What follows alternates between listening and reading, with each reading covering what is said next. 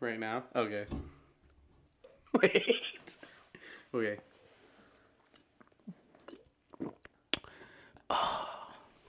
Mountain Dew. And we're back, baby. Welcome back to the podcast. It's past my bedtime. I am joined by the one and only Turd Ferguson, hailing from somewhere in Mississippi. Uh, Hunter, why don't you say hi to the people? Hi to the people. Roll the intro.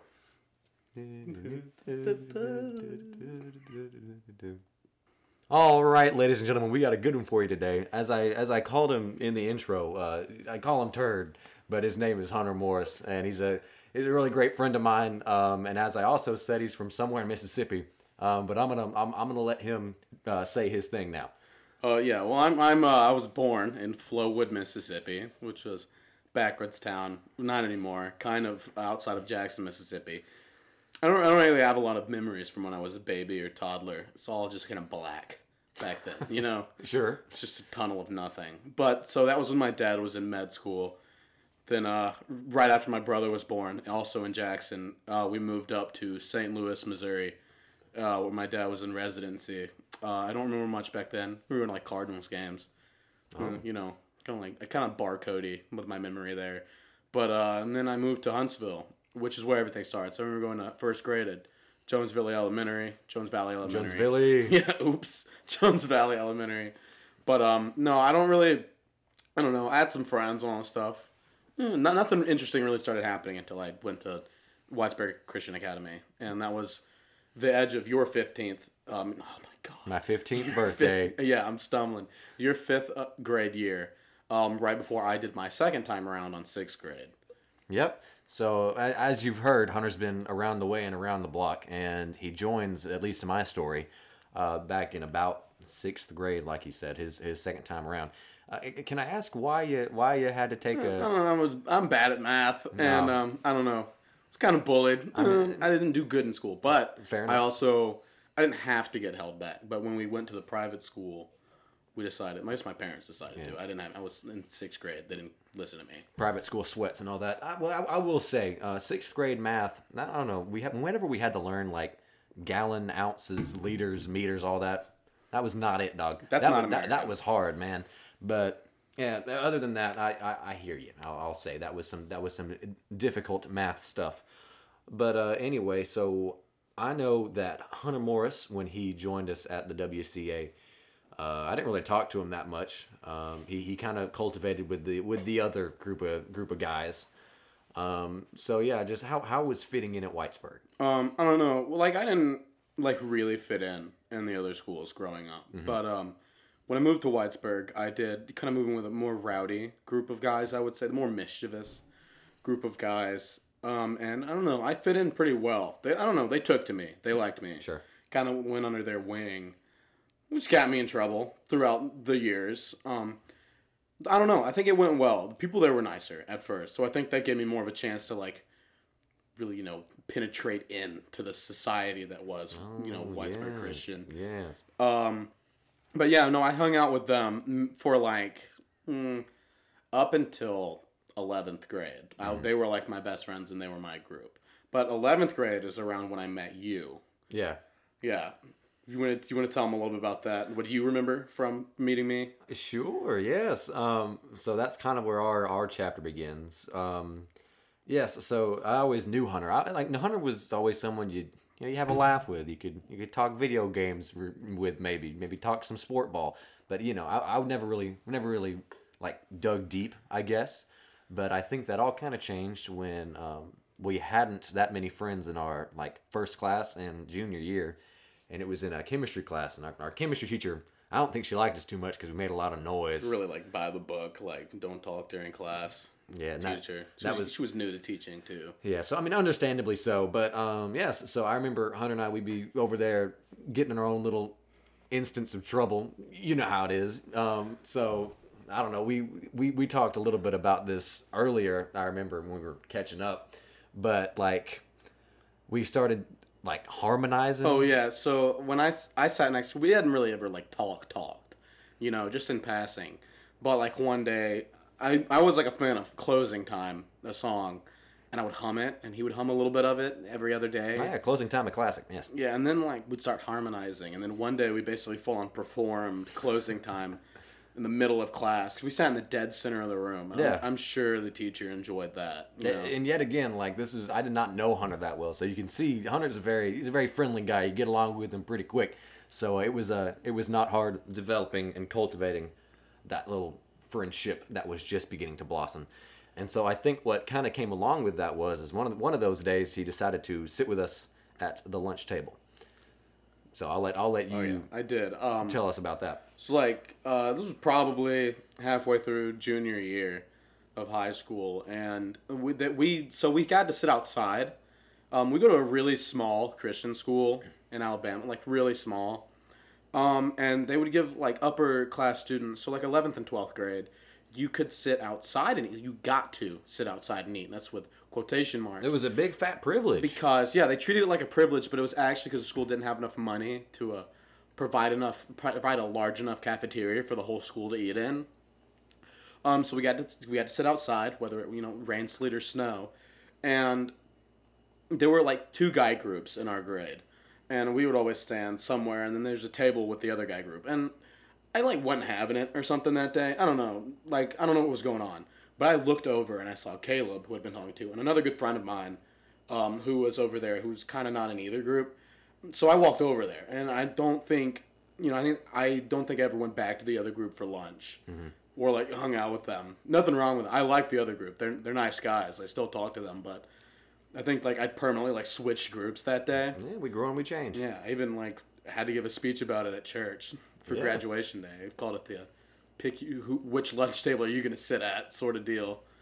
I don't know. My grandma always talks about it. She was there. Yeah, that was that was a great day for the for the, the Hunter Caleb relationship that, that we we know today. Um, but yes, I think that that grew and it blossomed. You know, through senior year especially. Um, started really sitting with Hunter and talking to Hunter and booling out with Hunter. And you know, we even in our anatomy class and in senior year, we sat next to each other. Well, Not- we were always like picking on each other. Like Caleb would, Caleb would always like fork me in the ribs. yeah, Hunter, Hunter had really good reactions all the time. So like Caleb and I, we were we were like, we wouldn't like talk shop. I don't know. We were like, Caleb and I were having like a really deep like discussion of like theology and like religion and philosophy, or we were like beating the crap out of each Making other, making Like, weird noises, Yeah, disrupting no, class. it was horrendous. Like we were never normal. Yeah, at, at the end of the day, I guess you could, if you had to boil it down, it probably it probably would be that.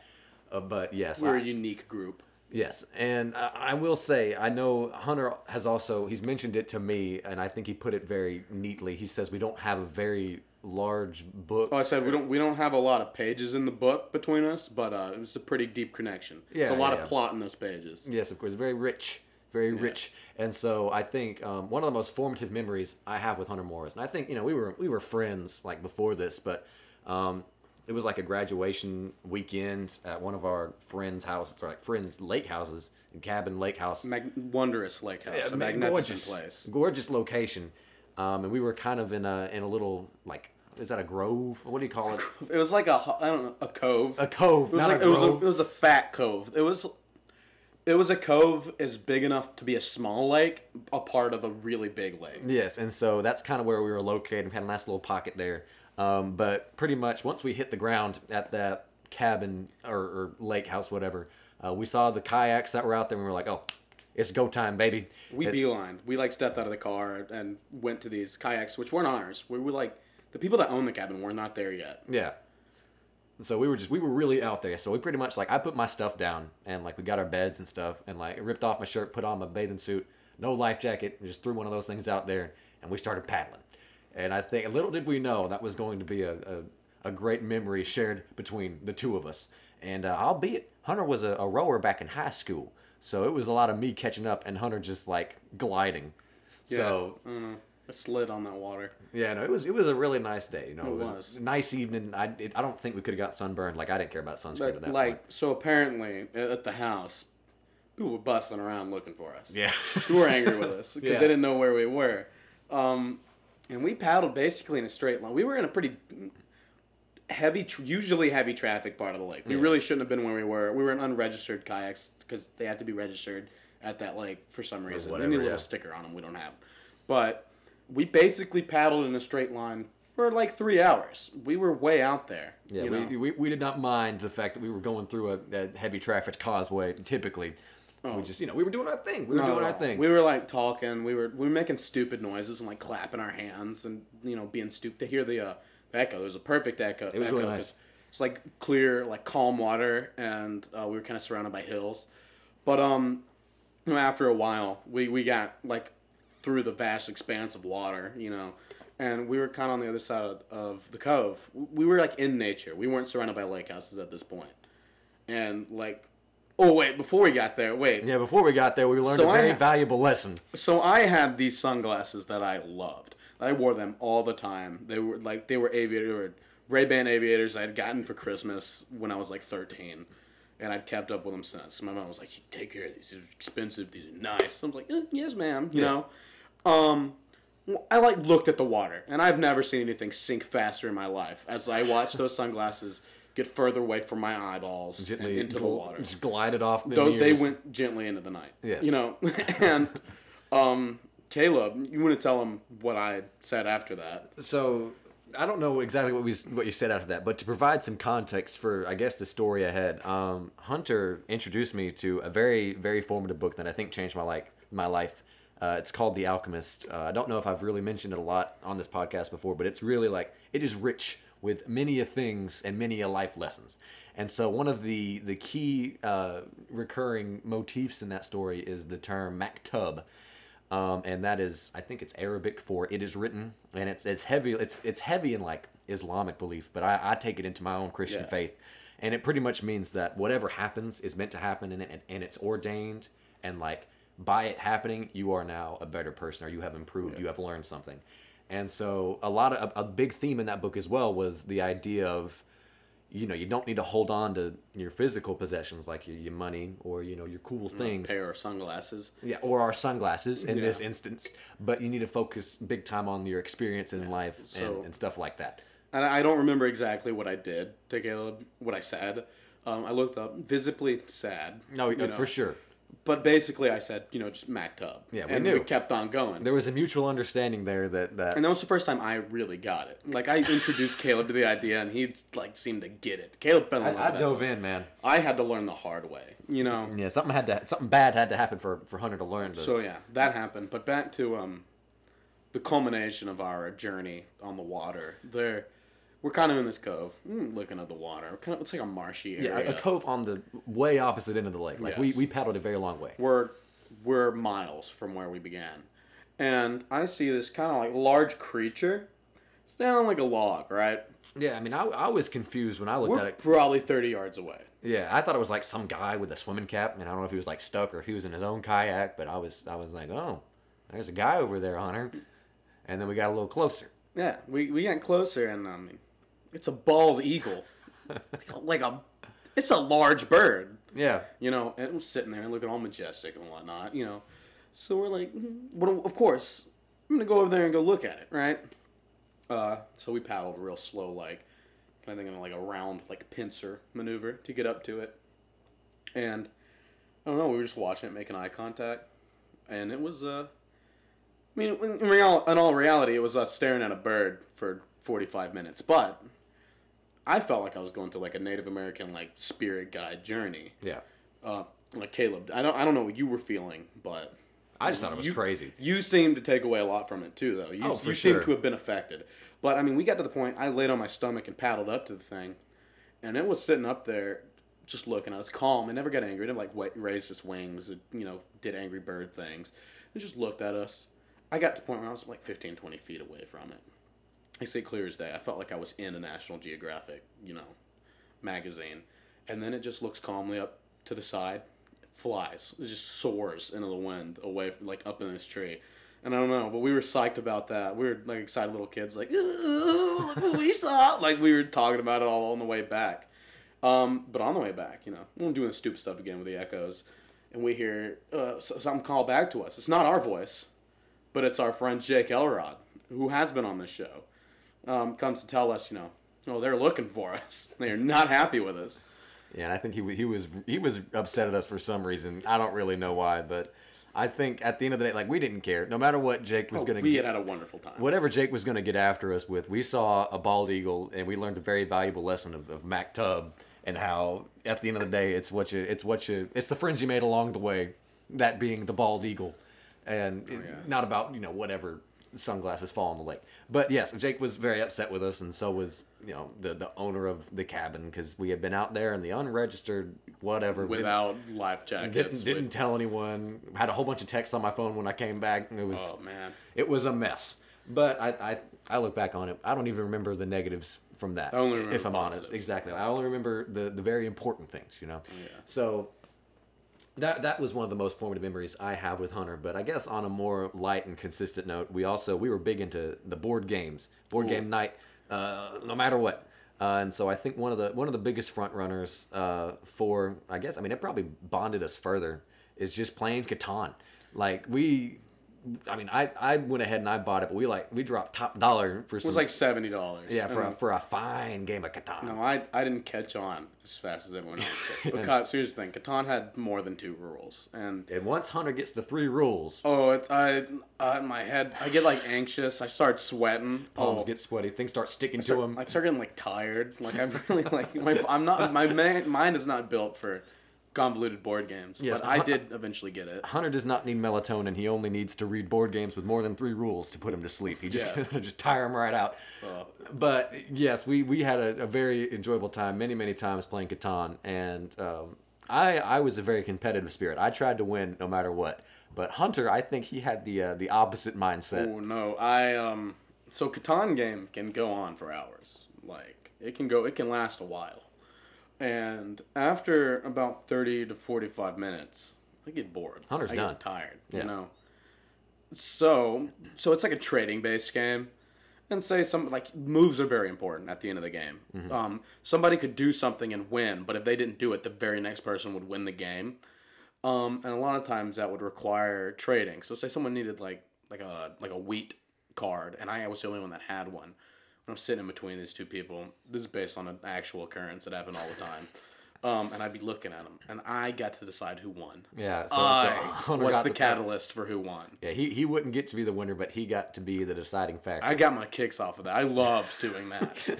I, I played God. Hunter, played Hunter won in his own right every time the, the end of the game started rearing rearing its ugly head.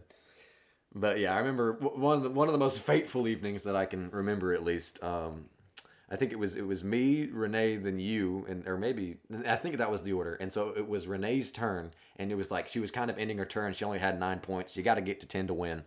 And she was sitting there, and she was like, "Oh man, I only need like two wood cards."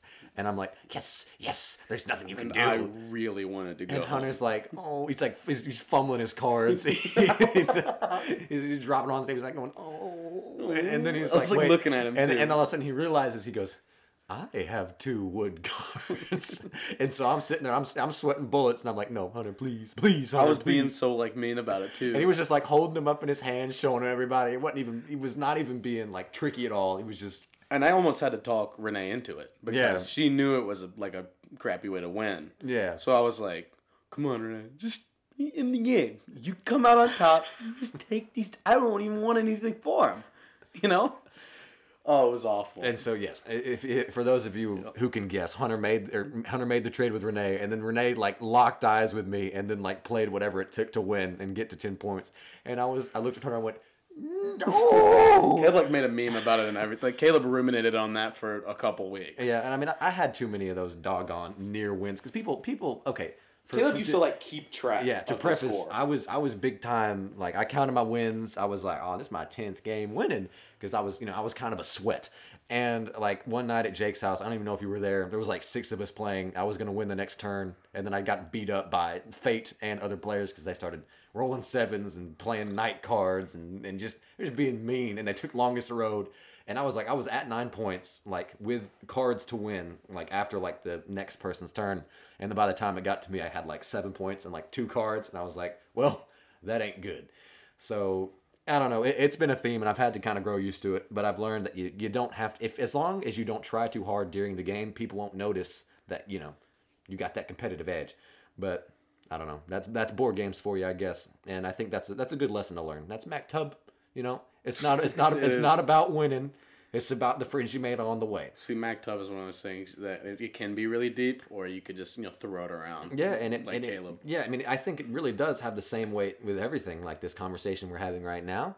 Uh, the the Chinese we ate for dinner or whatever mutation of I'm- Chinese I'm, that still was. feeling it. My stomach is a there's a major weather event happening inside of and I got a crock pot currently current Yeah. in my stomach. It was now I don't even know. I had Hunter over, and you know we had a fun little evening, and we can get into our little evening here in a minute. But um, before we left, uh, we got some China Cook. After we could not figure out what we wanted to eat, but we were like, you know what? Let's just go to China Cook. We thought it was China Cock for a second, but we recently just learned that it's two O's, not just the one, because it's like China Walk. Uh, apparently not. I don't know. Who knows? But I don't um, speak Chinese. so so Hunter went Hunter went the safety pick, and he was originally going to go for sesame, but then he went for a, a general General Tso's, and so I was like, well, that's kind of boring considering they got like This is riveting. yeah, riveting like, information. he's got like 50, 50 doggone things on the menu, and I'm like, okay, fine. I was being difficult. Yeah, yes. And so, and then I was like, you know what, I'm gonna try the, the Szechuan chicken. People freaked out about the Szechuan at McDonald's that one time, and I was like, I never had it before. Maybe this will be some close imitation. So we go online and we order it. And I mean, like even like the things that happened before we got the food, we had like there were like 15 minutes in between me Yeah, we ordering like, on we just website. drove around because at first we went to the restaurant. but Yeah. we couldn't go in. We drive around. We're just kind of like you know screwing around, you know, waiting for our food. And we get we go back. Yeah.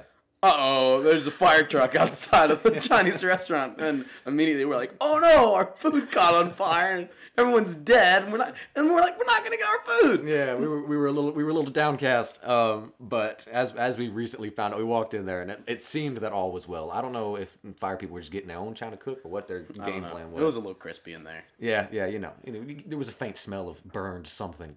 No, I'm just kidding. But um, yeah, so we, we go in there and you know we got kind of lucky. We walk in there um, and they have our food ready. They were like putting our food out of the kitchen the minute we walked in. Yeah, so it was a, it was a it was a major W in my in my book. So we start you know leaving and going back home, and we start pulling the boxes out, and there's this orange looking chicken, and then there's like this whole motley crew of uh, onions and these like those little baby corns and some some weird Yeah, chicken. Yeah, it was it looked alien to us. The Yes. meal that Caleb got, he did not look like I guess in his head what he thought it was. Absolutely not. like. There was humongous carrots. I'll tell you, I didn't know they could slice carrots like that. But uh, they figured out a way. But that's besides the point. So we pull it out, and I'm like, you know what? This isn't that bad. Hunter's looks a lot better. He just had like chicken and broccoli. It was crispy. It was good. There was a good amount of sauce. An egg roll too. Like my I, like as much as I'm fighting it right now, I very much enjoyed my food. So I'm not speaking ja- down on China Cook, but Caleb's was a different story. Ab- yeah, absolutely. I, I, I, when I initially tasted it, I was like, you know, what, maybe it isn't that bad. It was, it had kind of a soupy texture, but then the more I ate it, the more I hated it. And I let Hunter know it was just me and him eating in the kitchen, Ooh, ooh, he kept looking at me, kept, kept snarling. making stinky faces. horrendous like looks on his face, and he kept going, "I, I don't. This is bad." He kept saying, "This is a real bummer." yeah, this blows. That was my, that was my main one. And, and uh, truth be told, it did. I had to fight it. I was eat, I ate like half of it, and I was just like, oh, Hunter. I did. Uh, I did t- get uh, a taste um, of it towards the end, and it was like a water-based sauce. yeah, Hun- Hunter can confirm it was like oil, like oil and water, and then like some hint of a flavor. No, it was horrendous. I hated it. Yeah, it was it was awful. I got like some hot sauce. It made it a little better, and then I was like, "Oh, this is still gross. It's just it- gross with hot sauce." Guess what Caleb said it was? Caleb said this was maktub.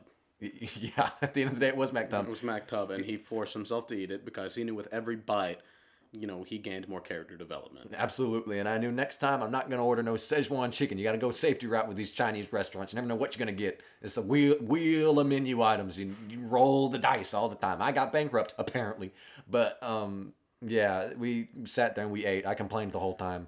Threw away like it was like probably forty percent left because I fought through a lot of it. The chicken was not even that good. That was the sad thing. I got so excited about Szechuan chicken. It wasn't even that good. It wasn't even that good. But uh, yes, and Hunter and I both. I don't know what they put in whatever the food was, but we were we were stewing it up. In in on the way, we were like fixing to leave to go to like a, a light show thing. Oh, oh, we went to like this like Christmas like a laser light show thing. Was cool. It was really solid. I'll, Yeah. I'll I'll admit it. I'll admit it. But yes, on the way there, it was oh, there was a stew happening in my stomach. We had our friends in the back of the car too, and they, we were like visibly in pain. Yeah, we were hobbling around out the car, And I mean, I didn't like. I was afraid to pass gas, dog. Like Hunter, Ca- Hunter Caleb was throwing prayers up.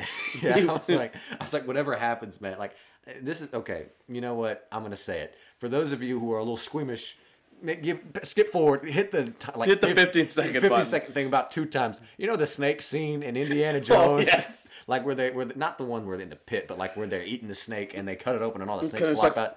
That's they come out. they come flying that was a really good sound. Caleb was like, "That's what my butt. That's coming out of my butt." That's that's what's about to happen, and not too long if I'm not careful. and so I was really, really afraid about passing and that gas. might have been two hours ago. Caleb has yet to use the restroom. Yep, I'm, I'm hanging in there, baby. I, I, I let one rip before we like walked into like the Christmas village or did. whatever. So I mean, it didn't smell that bad when we got back, but thankfully. But um, yeah, it was it was uh, it was a trying time I think for for Hunter and I both. Um, but yes, I will I will I will probably go back, but I will not get no no Szechuan whatever garbage that was. So. I mean, Mac, Mac Tub, right? Mac Yeah, Tub. Mac Dub. But um, uh, at the uh, at the Laser Light show, they did a really solid job. They had some some.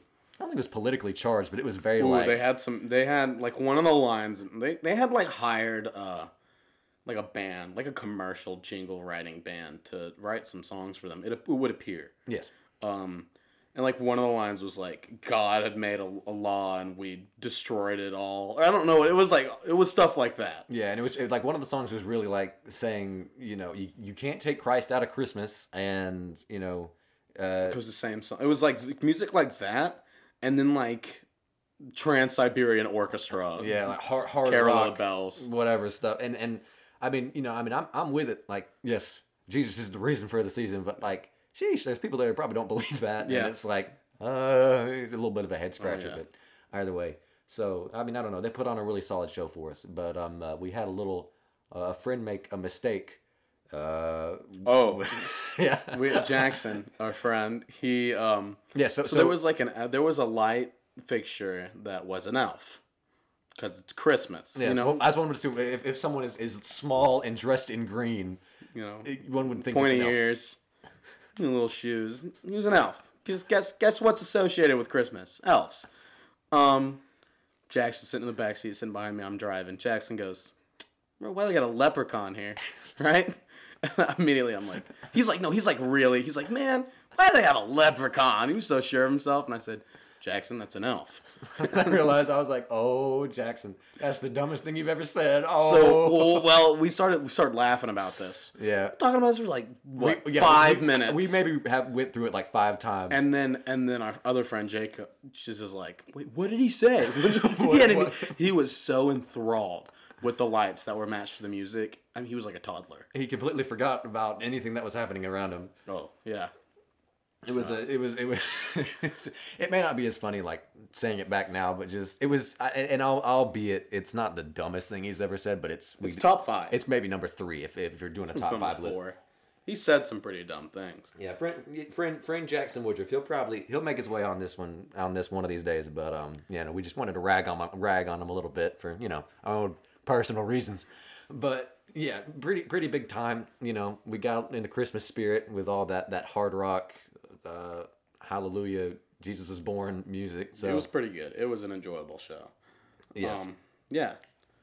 So moving right along from that, um, Hunter and I post Christmas joy. We're gonna get a little bit, a little bit deep into business here. Hunter and I, if you haven't, you know, gathered by now, he's he and I both are, are quite the philosophicals, if you will. We enjoy the the Stoics, among other things. I don't really know what all you look into, but I don't know. I really a lot of stuff. We like thinking. We like thinking about stuff. Yes, yes, of course. So, um, and as as everybody, if you've if you've listened to this podcast, you know I'm a I'm a stoic boy.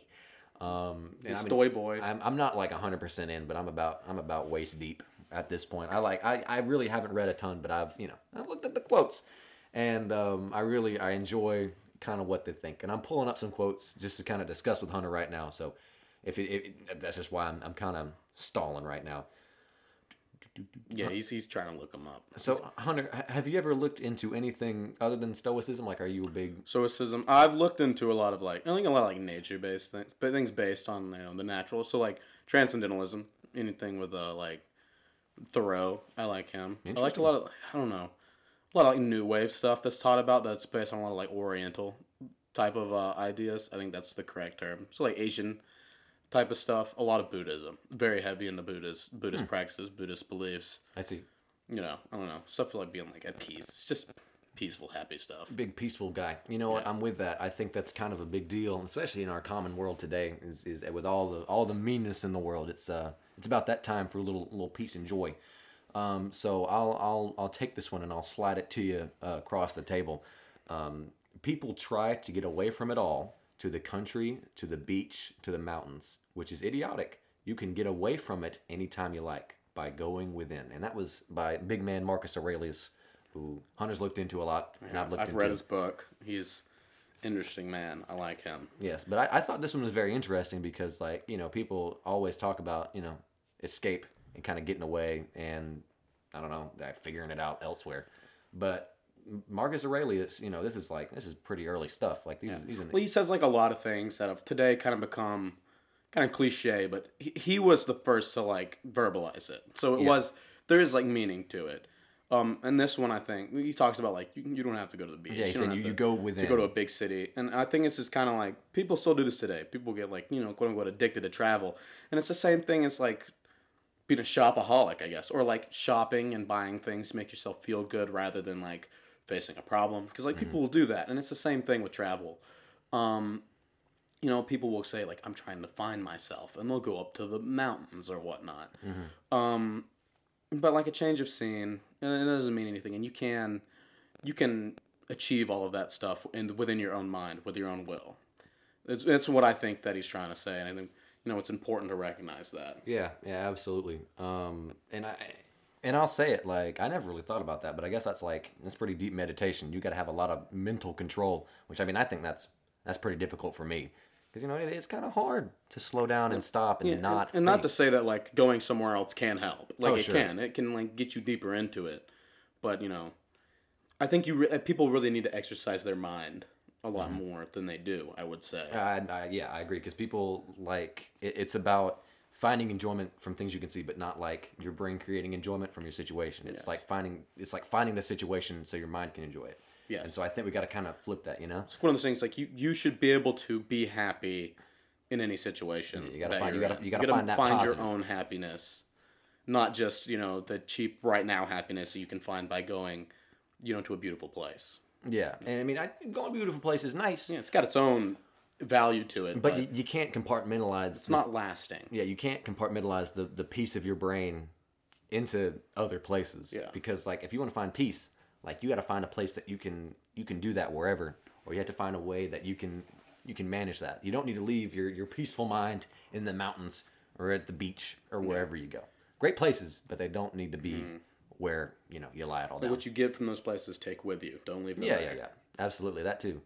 Um, and so, I mean, moving on from that, I think I don't know. I don't know really how you go within. I mean, I'd have to practice a lot, and it's a lot of meditation, but uh, we'll figure it out one day, right? But um, moving right along to kind of a, a different topic. This is from Seneca, but it says, "It is not the man who has too little, but the man who craves more that is poor." And this is also it's pretty straightforward, but I think it's it's mad neat because it kind of flips the whole idea on its head. And it may be uh, cliche again, where it's like you know the person who's always wanting, he is poorer than the man who is content. You know? Yeah, I don't, I don't know. It's like it all sounds cliche, kind of like shallow, but you know, and, and it's not like one of those things that like it's not an absolute. It's not saying that oh, you know, rich people are all convoluted and not happy and they're all you know dead on the inside or whatever. Yeah. 'Cause that's you know cliche. Um, but I think a lot of it does have value with um, basically what he's trying to say. I think is that you need to be able to find that happiness where you are. Um, if you are in a bad situation, you need to find you know inner security. You need to find joy in that situation because that's what's going to help you keep going, and that's what's gonna that's what's gonna make you look back on your life and say, you know, I I did what I could and I had a good time and I and I made everything around me better. I was good. Um, because when you're just chasing things, when you're very materialistic and you're like, I'm all about wealth and power, I feel like that's you know that can that's corrupting at points. I feel like Yeah. that covers up a lot of you know the good stuff, like the good like wholesome stuff that money and power doesn't buy. The part, the stuff that like you, the stuff within. Mm-hmm. Yeah, for sure, for sure. And I, I will agree. I think you know, as as I also mentioned, like it's a big theme in The Alchemist, and it's also kind of a big thing with Stoicism. And it's it's the whole idea of like letting go of like your your material and like being okay with you know having little. And I find that really to be true because you can look at you can look at the greedy people. Like I don't consider myself a greedy person, but you know, uh, who am I to say? I don't really know for sure. But um, when when you look at someone who's visibly greedy, it's kind of sad because you can see that they hang on to a lot and they almost like base themselves off their possessions, and that's you know that's kind of tough. That's kind of tough. But um, yeah, so uh, coming coming in from an, another one from uh, Seneca, it's uh, it is not that we have a short time to live, but that we waste a lot of it. And I think this one this one flips a cliche on its head as well because it's pretty much saying that like you know everyone says like oh life is short. I mean yes I guess you could say that, but also like It's the longest thing you'll ever do. yeah, but it's also but it's the fact that we waste so much and like you know I think that comes from a whole lot. Yeah, I think uh, I I do think that a lot of people wa- waste it. This kind of goes in like another quote that Caleb and I have discussed before, just between us, was um was a Marcus Aurelius quote that was basically saying that like ninety five percent of what we do is worthless. You know that nothing means really anything or as much as we do.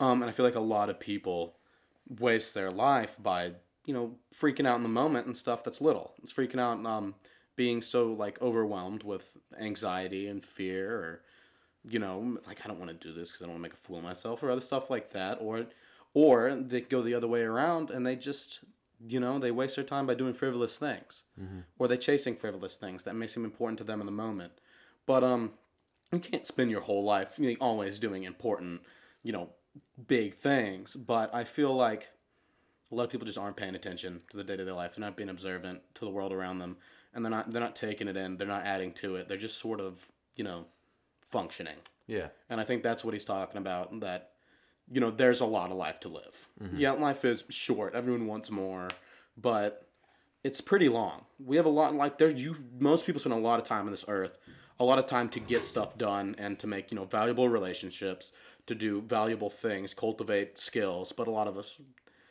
a lot of the time, won't do that. yeah. You know. And I, I think, and I mean, this is also this relates to the quote and also Stoicism at large. It's it's the whole idea of finding balance and then managing what you control. And so, like, what I mean with the balance is is like you have to be able to, you know, not live in the past, which is what some people do. You have to not stress out that the present will be ever present. Like, you know, if you're having a really rough time, you can't just sit there and think like, "Oh, frick, it's going to be like this the whole time the rest rest of my life." Can't be thinking that, and you can't also only look to the future and only work to the future. And so it, it's it's balancing all three of those because you know what? It's okay to look back, just don't stare.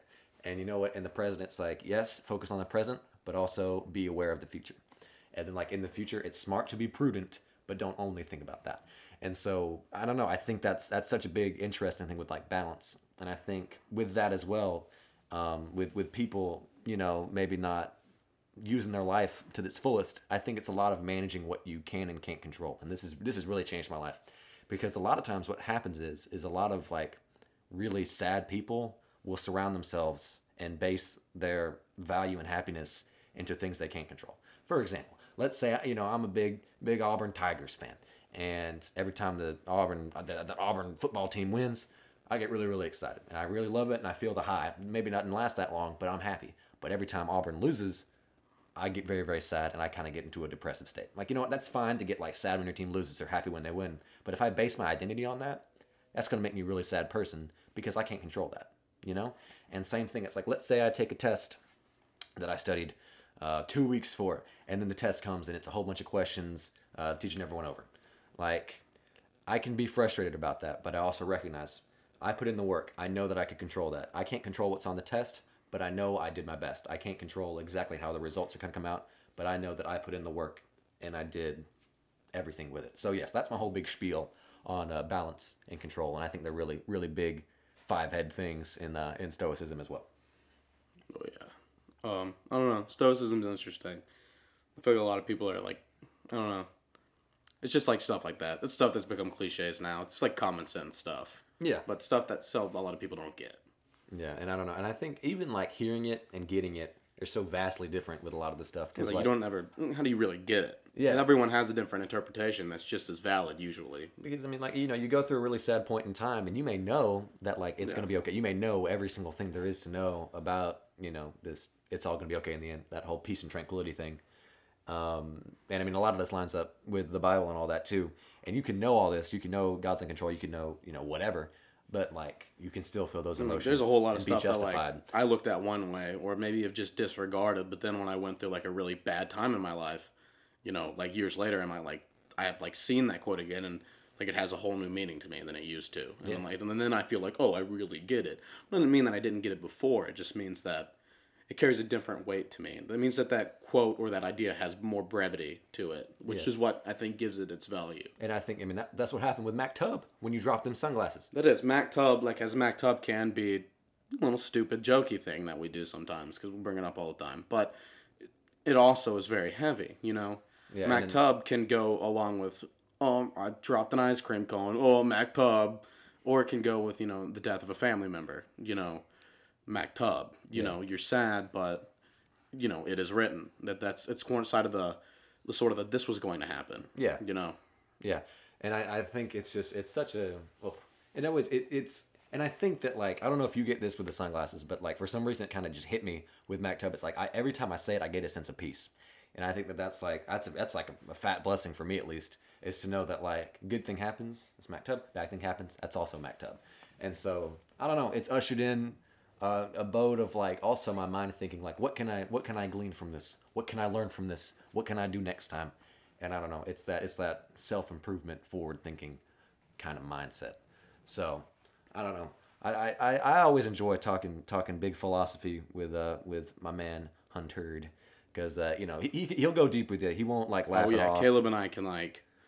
I think we're like trying to hold it back from going like droning on right now because we have like talked about like very simple things for like hours at a time. Yeah, I mean I think I think a lot of things are deeper than we give them credit for, and also the things that are, people consider deep, not that deep. It's not like about being deep. It's just more like about finding different ways to express things and finding what fits in your situation at the time. You know, it's just Versatility then. yeah, it's like yeah, I don't know. It's just it's fun. It's Not- fun for us to talk about. maybe not deep but wide perhaps i don't know who knows and i don't know i think there's there's there's so much so much with everything and we could talk about it for hours so yeah we, we are i'll i'll be it and i think we are both holding back a little bit on that but um, i'll probably have hunter on here another time so we can you know we can probably reserve some other We ideologies Probably, like go in a deep dive. Right? really, get, really get in it. You know. Yeah, so I think that I know Hunter has has come to me now. A lot of times, I, I I've talked about this before. A lot of times, these these little deep woke conversations will originate, you know, from my from my brain, and I'll like talk about them with the guest. But Hunter has uh, come to me with this with with his own journey he'd like to share with us. Oh yes. If Um, if, if you're up for it again. I'm yeah, I'm up for it. I can talk about it. Yes, so I'm, So- I'm very excited to hear about it, and I and I hope y'all give him a good a good ear. This it. is this is the thing we're talking about now. All right, yeah, I can do it. Um, so recently, in the last few years, something they never knew, I've come to the term with the fact that I um, have found myself both attracted to uh, men and women. You know, it's it's not really a thing that I want to put a label on because like in my head, it's like it's, it's a non-issue. I think everyone's just attracted to what they want to, and it's like not a big deal. But I don't know. It's an interesting journey. Like, what what do you want to know about it? You know? So I guess kind of like, I, I think my, my first kind of question would be like just I would say walk me through it, but I guess that's too broad. But like, how, how long do you think that that you've been kind of feeling like that? Well, I mean, I would say I've been like this my whole life, but you know, I would I would used to do these like mental acrobats, like acrobatics in my head, like to explain it away, because like it really was a non-issue for me when I was little. Mm-hmm. I went to a small one A private Christian school in North Alabama. You know, like what guys were I gonna go out with? Like, what was what was I gonna think about that? You know, because I didn't, and I was so attracted to women, so. You fit in. I, yeah, I brushed it off, and it would be like I would really self-identify with like a character on a TV show if they like came out. And I don't know why I did. Or I would always be like, oh, I'm a, I'm a big ally to the LGBT community, LGBTQ community, because like I would tell people like, oh, I just get it. Like, mm-hmm. what does that mean? What does that mean? You know, I just get it. Well, you know, I don't know. So I would say I've only really actively hit it for about three years. Um, but it's almost like I was hiding it from myself those other years. I always knew something was up, but it really it got to a point where I couldn't hide it anymore. And in college, because I could you know act upon it and I could it was more just freedom. you know yeah I had more freedom, so I was that. I decided to jump into it. I don't know. I was in I'm in a fraternity, and so that was the only thing that I was kind of afraid of because I, I was very lucky. You know, my family. I was I didn't care. Like I knew they were going to be supportive, and they were. Yeah. Um, like it was like not an issue at all, and I knew like most of my friends from home were probably going to be fine. But like, I told some of my friends in the college. Literally like dapped me up, and he was like, "Oh, sick!" Like I got very lucky. Um, but I just jumped in headlong into it. But I know that, you know, people will be like, "Oh, you're brave," you know. Like Ca Caleb earlier was like, "Oh, it's so brave." I thought, Like, I think it's a, gonna bra- it's a it on the brave thing to bring up. I, I'd say I was I was nervous when I walked in here and when we sat down, knowing that we, this was going to get brought up. But like now that I'm talking about, it, it's like not a big deal. But um, no, yeah, it's not. Some people aren't as lucky as me. Some people are in a situation where they will like may not even be safe bringing it up, and they do anyway. And you know, I think they should. I think unless you're in like imminent danger, I think because the moment I in my head said it, you know, to me to myself, I was so much happier. It felt like a weight had been lifted off my shoulders that I've been carrying around my whole life. Interesting. So, so I guess kind of going along with that, um, I think it's interesting that you said you, you, you get it with the you know various characters in the TV shows because like you had that kind of a similar experience and I think that helped you like get it. I don't know that was just kind of a tidbit, Yeah. but also like so so you know you considered yourself an ally before you really talked about it, and I guess my my big question here is is like like what's what's the best way to to kind of support someone with a story like I don't know. that? I think the best thing to do, like if a friend of yours or a family member comes up, um, and it's different for other people. Like they may Absolutely. need support in a different way, but I would say don't don't change at all. You know, like because they're coming to you the same person they've always been. Like it's a part of what I am, but it's not me. It's not who I am An accoutrement. you know, it's an accoutrement onto my like personality and my lifestyle. But um, like I was lucky, and like my friends didn't change at all. I don't. They probably looked at me a little bit different for just a second, but next time we hung out with a lot of my friends, and like with Caleb, nothing different, nothing different at all. Like I told Caleb by accident. I didn't even mean to tell Caleb. Yeah. So. yeah, he told me over a Snapchat, and I didn't know if he was joking or not. Oh yeah, I did. He sent me. He sent me a picture with his fist raised in the air with the pride flag on it. Because I was like, okay, because that's kind of a neutral thing. Like I, you know, I'm a, I'm a, I, I sound sarcastic a lot, so I'm sorry. Like I am, like whenever I, whenever I, I try to be supportive, I have a hard time being supportive sometimes because I'll be like, oh really, and then people take that, people, people take If that you- as I like, feel if you- sarcasm. If you, aren't his friend, like, kind of sounds is- like issues big, being a happen. big meanie. Yeah, and, and I've I've had to, I've kind of run into issues with that, and I've had to kind of you know fix my tone. But um, yeah, no, I just I think that's so neat, and the reason I guess I sent that that snap is because I figured it was kind of middle of the road, where like I didn't know if we were being serious, but I think you texted Renee after that, and then Renee told me, and I was like, oh okay, Oh yeah, because yeah. you were like in a gay bar. This is my way of. This is also my oh way of yeah, I was out. like not at all in a good headspace. I was like, no, I was, but I mean, I don't regret it. I didn't regret it, and I think that kind of, I had already had that like my freak out moment where I was like, oh no, I gotta like figure this out, you know. I think the way you told me was the probably the best way It, you could have no, communicated it was to the me. most like hunter way to tell Caleb. Yeah, I think it, it worked. It worked, and I think it was it was meant to be. So I don't know. I, I think that is it's it's very fascinating to me because I know for sure that I'm not going to really have another person on this podcast with that kind of journey who's like wanting and like are comfortable enough to talk Yeah, about it. I mean, like, there are people gonna listen to this that I haven't told yet. Yeah. You know, it's on the public domain, but like, I'm gonna jump into it Yeah, and that's good. I think you know at the end of the day that's fine. Because, like, yeah, I know it could go wrong, Yeah. but I think it's good for me to say it because, you know, what if someone listening to this goes through something like that? I don't know. Like for me, it was always comforting to hear other people like you don't know me but some of them do like people that didn't seem like they were that way mm-hmm. that were that way. Because you know my mom when i told her she was like yeah she knew. She already knew. But some people didn't and it was a shocker to them. And some people did think i was joking you mm-hmm. know so it's good to hear other people that have gone through that Yes. Hmm. Interesting. So I guess moving forward with this, so I know you obviously like you don't want people to change, and like you just find that it's an accoutrement to your personality. It's not it's not you, but it's just a part of you. And I don't know. I think a lot of people have trouble with that kind of mindset because like it, it will shape some people's view like of you as a whole. Oh, it will, and that's the thing. Like the whole, like I said earlier, I hope the whole thing was a non-issue. Like, Yeah. For some people, it is, and that's the way. Like, some people are either afraid of change or they're heavily opinionated in one way or another. But I've always been very go with the flow. You know, I think I think everyone should be able to go with the flow about everything. I mean that's about, that's a lot that's a peaceful thing. That's a peaceful mindset. it is. I'm, I'm like very anti-conflict when they're when like I'm anti-needless conflict. Yeah, and I, I think that's that's a really good way to be because um, it's one of my really big favorite movie lines, I guess.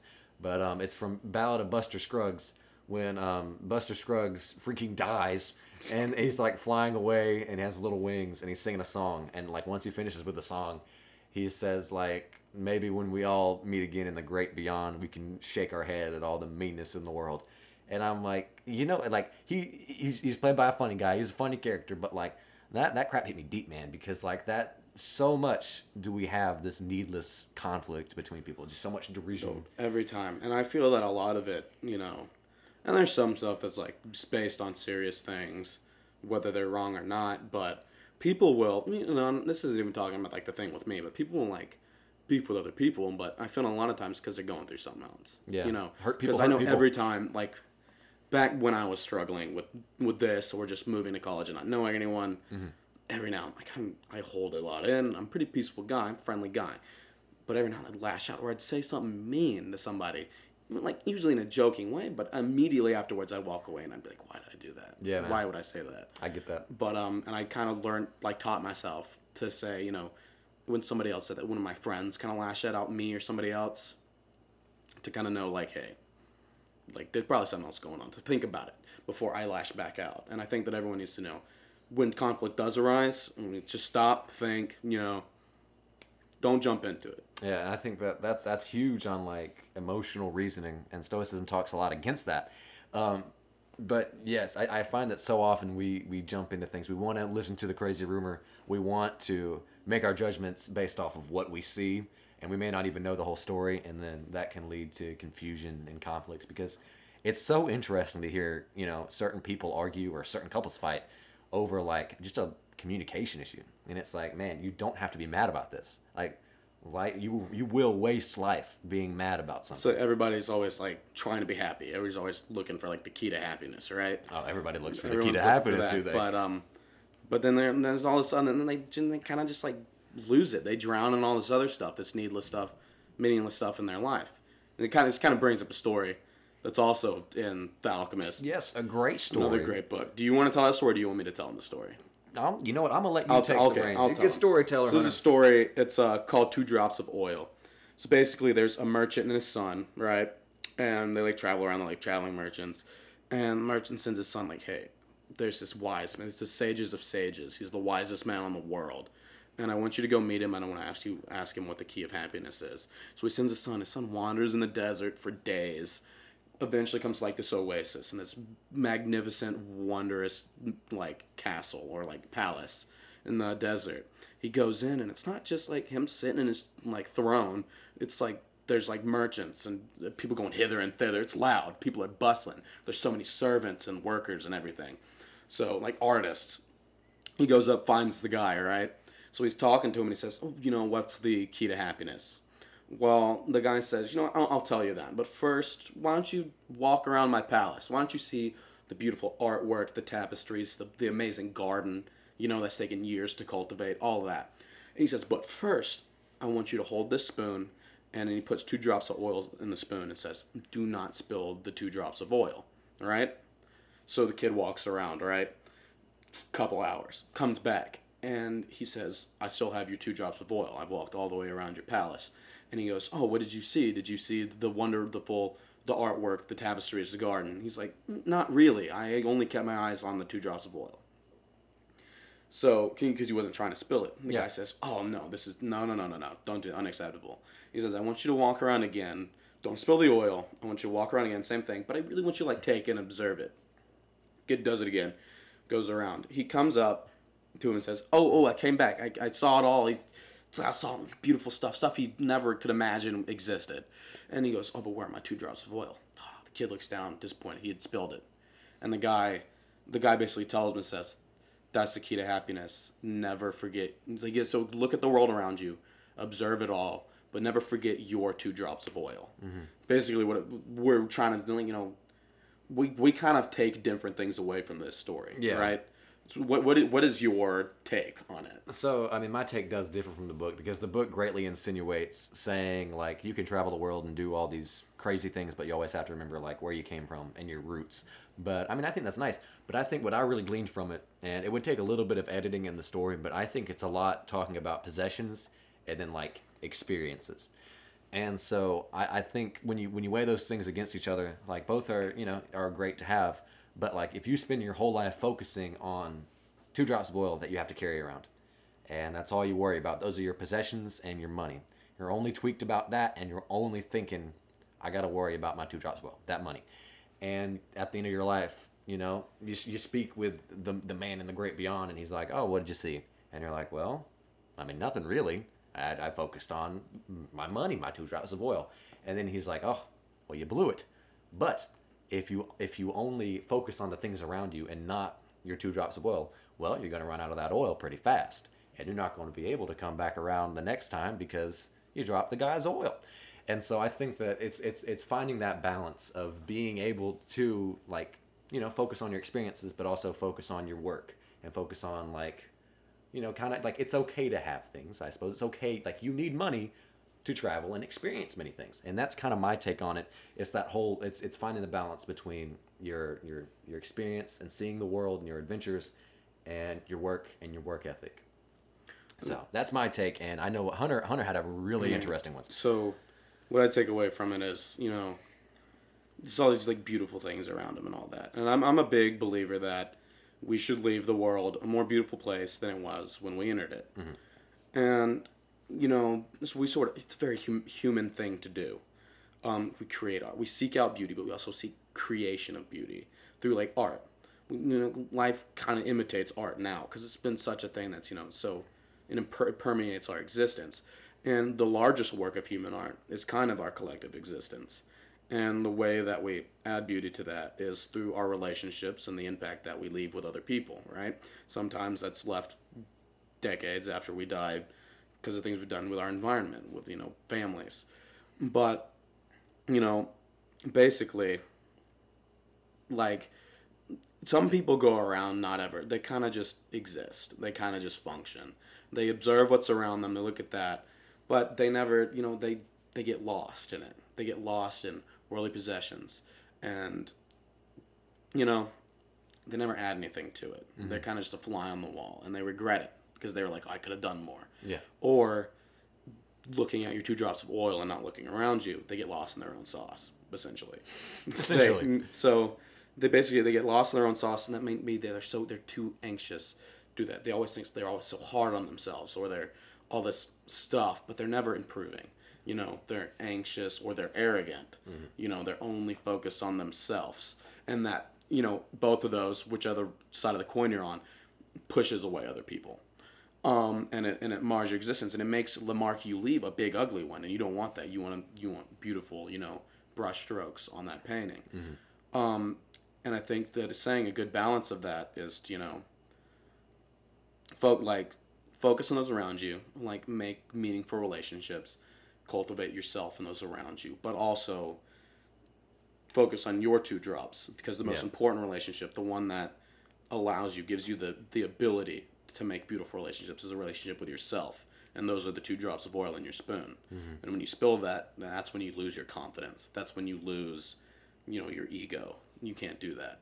Yeah, yeah, and I and I think I, I like Hunter's. I like I, I- honestly I like his a lot more than I like mine because I don't know. I agree with his like so heavily because it's it's big on balance and it's big on communication and relationships, and you know you, you have to know yourself and you have to know others. And if you do one more than the other, then it's a botched job of a life. You've blown it. You've you've missed the mark. Uh, you know you've failed, I guess. So I don't know, and it's and it's hard because you know you can listen to that and you can really take it to heart as far as you can, but then that application can be a little tricky sometimes because so often do we harp on our two drops of oil when we're trying to experience those around us. You know, we may be like, well, I don't want to talk to that person. I don't want to make that leap because what if they don't like me? What if they don't like my drops of oil? Whatever, you know?